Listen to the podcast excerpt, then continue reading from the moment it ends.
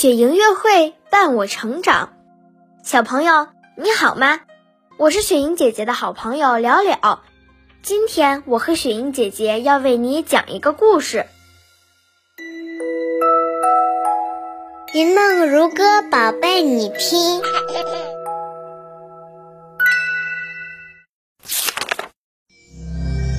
孩子读得懂的《山海经》，神话中山经。蛟虫，等级山神，颜值形貌像人，形态长着两个脑袋，异兆身上长有毒刺，能伤人。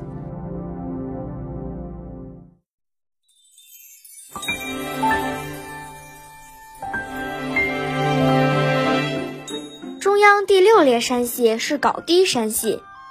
今河南一系列山脉总称，高低山第一座山叫屏风山，山上不生长花草树木，也没有水，站在山上放眼看到的全是沙子石头，又荒凉又贫瘠。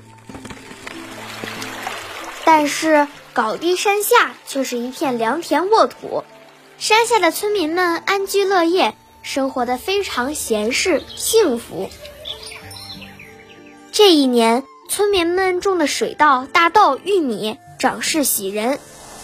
可眼看到了秋天收获的季节，却不见庄稼跟往年一样结籽挂果，村民们急得团团转。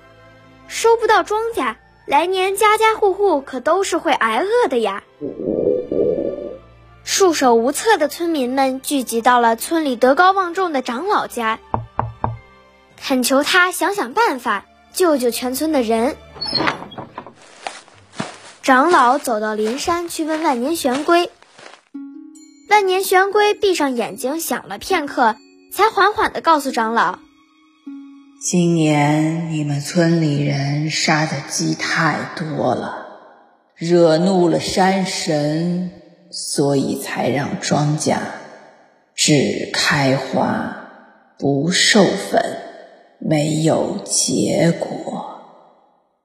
屏风山的山神蛟虫，身形长得像人，长有两个脑袋。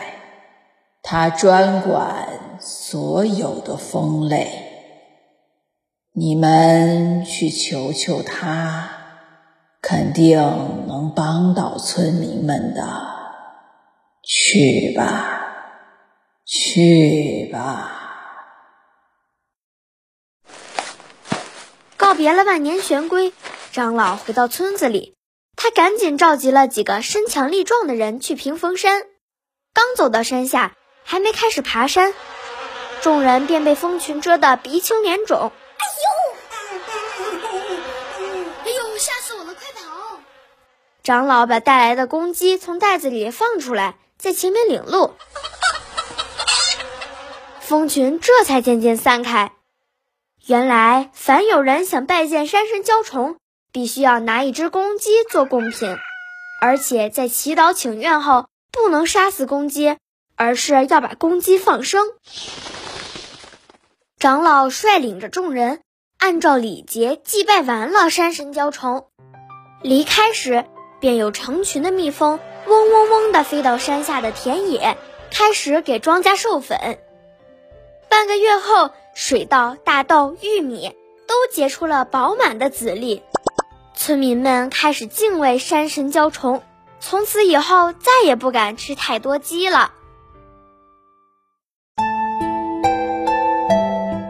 中山经，中次六经，中次六经，高低山之首，曰平逢之山，南望伊洛，东望古城之山。无草木，无水，多沙石。有神焉，其状如人而二手，名曰蛟虫，是为侍虫，实为蜂蜜之炉。其雌之，用一雄鸡，攘而勿杀。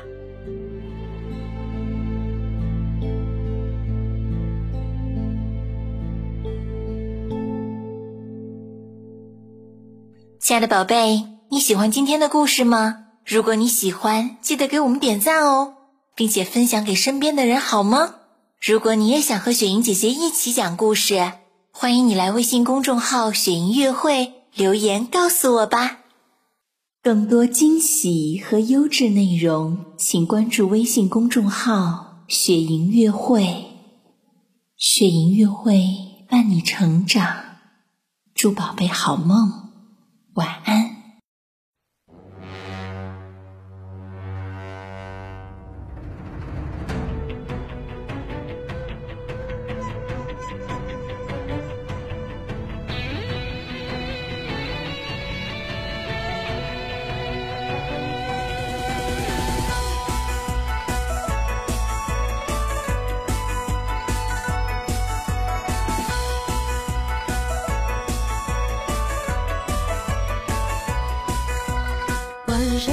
海关四合八荒一，数奇丹数阴阳轮转之地，数千载数万物灵气的之一传奇，神归路数飞雷与梦境，古今旧有旧为之呼名，问长有思而提生死生命，燃野火笔放独立成气生入世纪，万山诸神无处寻踪影，天马与世人的主怀，当湖空中复刻三足环，细雨驱散无尽的梦魇，复习咒怨淫乱。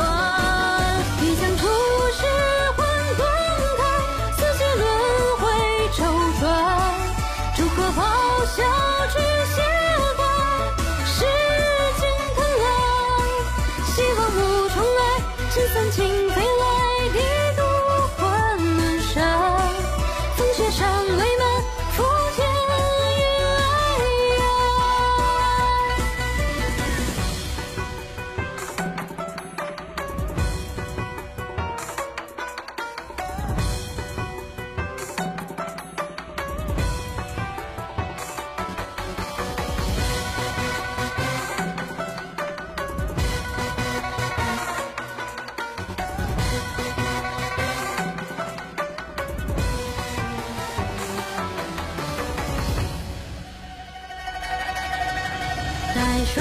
就钟鸣更复兴。